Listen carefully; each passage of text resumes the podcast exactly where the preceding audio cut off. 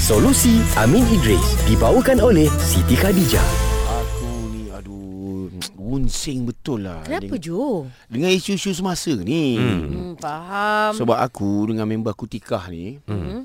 Kita orang ni Pernah terbaca dan teng- terdengar lah Okey. Kalau Palestin menang Maknanya uh, Macam uh, uh, Kiamat tu dah dekat Eh ni benda ni soreh ke tak Yang aku baca ni Aku macam Okey. eh. Seram lah Seram lah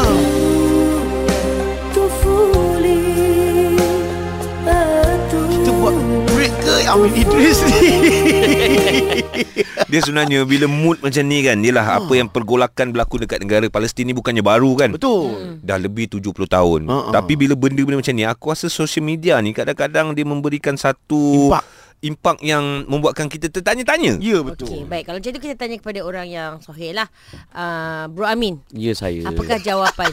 soheh lah. Orang yang sohek Dia memang orang Dia memang orang Tapi dia Memang tak saya sempurna manusia, Kau kena Farah. faham Kau soal Dia sohek dia orang Dia pun Dia pun Buat ulang kaji Bro Amin, Dia study. orang Ah, bukan bukan, kat, sekarang. bukan nak kata eh. ya, ini pun. Tak boleh tersilap sikit. Aduh Eh, eh, ini ini soalan penting ni. Betul, betul, betul. Ramai yang okey, kita tahu, baik. ramai yang Okey, tahu. okey, Fokus, fokus, fokus. fokus. Daripada Atikah Kata saya pernah dengar Dan terbaca hmm. Kalau Palestin menang Maknanya kiamat dah dekat Sorry ke? Ah, okey. Pertama saya kita pujilah uh, sesetengah sebilangan di kalangan kita kan Ha-ha. yang risau takut berlaku kiamat Ah. kan dan daripada satu sudut juga bagus kerana dia ambil tahu tentang Palestin. Yes Ha, cuma kita kena berhati-hati apabila berinteraksi dengan hadis-hadis fitan ataupun hadis-hadis tanda-tanda kiamat. Ha, hadis fitan ni maknanya ujian-ujian akhir zaman. Ya. Kan ataupun disebut sebagai fitnah akhir zaman. Okey, pertama saya kena share dulu hadis ni di mana Nabi menceritakan ada tanda-tanda di mana Nabi sebut tanda-tanda confirm akan berlakunya kiamat. Ha, Baik Okey, apa Nabi kata? Innaha lan taquma hatta tara qablaha 10 ayat. Takkan berlaku kiamat sehingga berlakunya kita melihat 10 tanda ni. Hmm. Itu pertama Nabi kata akan turunnya berlakunya asap ad-dukhan. Hmm. Okey, kedua uh, turunnya dajjal. Dajjal. Ketiga ad-dabah.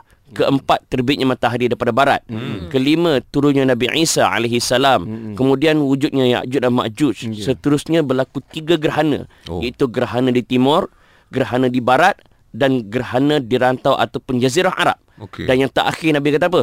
akan keluarnya api daripada daripada Yaman menghalau manusia ke mahsyar mereka. Oh. Hadis ini sahih riwayat Muslim. Okey, saya sebut semua ni Mm-mm. kerana ini adalah tanda-tanda yang akan berlaku dan dia akan berlaku satu persatu. Oh. Dia tak boleh berlaku sekali lepas tu lama baru jadi tak. Dia ada turutan dia. Okey Okey. Kenapa saya kata begitu? Sebab contoh eh, uh-huh. ada orang dia concern tentang kiamat. Tapi dia terlalu taksub dengan teori-teori konspirasi. Ah. Ha. Akhirnya dia, dia takwil hadis ikut kepala dia. hmm. Mhm. Bukan ikut disiplin hadis. Agama tak ajar kita meramal. Ya ya Agama ajar kita beramal. Agar bila-bila masa saja berlaku kiamat, Bersedia untuk Ah. kita ready. Ya. Ha, dalam hadis lain Nabi ditanya mata saah bila kiamat. Akhirnya Nabi jawab apa? Hmm. Ma'adat talaha. Apa persiapan kau? Ya. Bukan Nabi kata okey pada tarikh sekian-sekian bersiap sedialah kamu. Sebab Nabi pun tak tahu. Nabi tegaskan Nabi persiapan tegaskan kita kan. Nabi tak kata bila. Hmm. Nabi tegaskan apa persiapan kau. Hmm. Okey, timbul persoalan. Adakah apabila menangnya umat Islam di di Palestin maka akan berlaku kiamat? Okey, ada hadis di mana Nabi sebut tentang malhamatul kubra. Malhamatul kubra namanya peperangan besar hmm. di antara muslim dan juga Yahudi. Oh Ini memang sabit pada hadis Nabi SAW. Ya Cuma adakah malhamatul kubra itu merujuk kepada perang Palestin. Palestin Israel sekarang? Ya Mari kita tengok apakah kata Nabi SAW dan huraian para ulama- ulama hadis tentang Malhamatul Kubra. Pertama, kata Nabi, Malhamatul Kubra ataupun peperangan besar ini berlaku di Dabiq, iaitu sebuah wilayah di pinggiran kota Halab di Syria. Okey Ah ha, tu satu. Hmm. Dan Nabi kata lagi ah, hadis ini menyebut bahawa peperangan itu ters, tersangat dahsyat di mana melibatkan pasukan Islam yang dipimpin oleh Imam Mahdi. oh. Ha. Ah Baik. Peperangan ini Ya. Dalam perang Palestin sekarang ni Imam Mahdi tak turun lagi Mhm, mhm. So kita tak boleh nak claim Kalau lah menang umat Islam sini Maka terus akan berlaku kiamat Disambung lagi Dan Al-Mahdi ni dia akan menentang geng-geng Rom Di mana totalnya lebih kurang 960 ribu pasukan Oh. Ini mengikut tafsiran di kalangan ulama ahli hadis Dan menariknya ada hadis Nabi SAW menceritakan An Abi Hurairah radhiyallahu anhu Anna Rasulullah SAW Qala Kata Nabi, la taqumu sa'ah hatta yuqatilal muslimuna al-yahud. Hmm. Takkan berlaku kiamat sangka- sampai berlaku peperangan yang besar antara umat Islam dan juga Yahudi. Hmm. Dan Nabi sambung lagi, ah, fayuqtaluhumul muslimuna hatta yahtabil yahudiyun bin wara'il hajar wasyajar. Dan ketika peperangan tu punyalah sengit Mm-mm. sampai Yahudi lari, dia bersembunyi di belakang batu jangka pokok. Oh. Dan di dalam hadis ni Nabi, Nabi kata lagi fayaqulul hajar aw syajar ya muslim ya abdallah hadza yahudiyyun khalfi. Oh. Dia kata apa? Wahai orang Islam. Pokok ni cakap. Ah, wah, pokok pokok tu jawab. Ha. Hmm. Batu tu jawab. Wahai orang Islam, wahai Musuh. hamba Allah, di belakang kami ada orang Yahudi. Oh dia bagi tahu eh. Pokok bagi tahu. Allahu Dan Akbar. kata dan kata hadis ni fata'ala fata'al uh, faqtuluhu. Kata pokok dan juga batu datang ke sini bunuh mereka. Hmm. Tapi apa yang disebut lagi dalam hadis lagi illal gharqad fa innahu min syajaril yahud. Kecuali kalau mereka bersembunyi di sebuah pohon yang bernama gharqad. Gorkat. Ha, Ha. bila sembunyi Ah, belakang tu gharqad, yang- gharqad ni akan menyelamatkan Yahudi. Akan melindungi. melindungi Yahudi.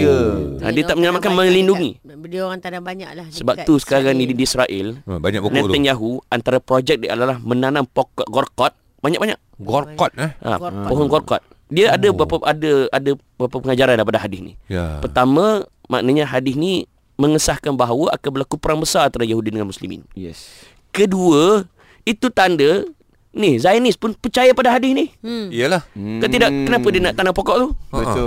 Hmm. Dan hadis ni juga mengesahkan bahawa suatu hari nanti kita akan menang di dalam isu Palestin di dalam kita menyelamatkan Baitul Maqdis insya-Allah. InsyaAllah. Ini janji Nabi SAW. Allahu Akbar. Terima kasih Bro Amin. Panjang jawapan kali ni ya. Biar jelas. Alhamdulillah. Biar Alhamdulillah. jelas. Betul. So aku ras- aku harapkan uh, tikah ni dan juga pendengar-pendengar dapat uh, apa uh, apa ilmu ni dengan jelas dan Hmm. Yes. tidak mentafsir Ya, uh, betul. se, uh, secara sendiri. Concern boleh Ha ah. tapi belajar memahami hadis mengikut disiplin hadis. Ya. So daripada hadis ni belum lagi.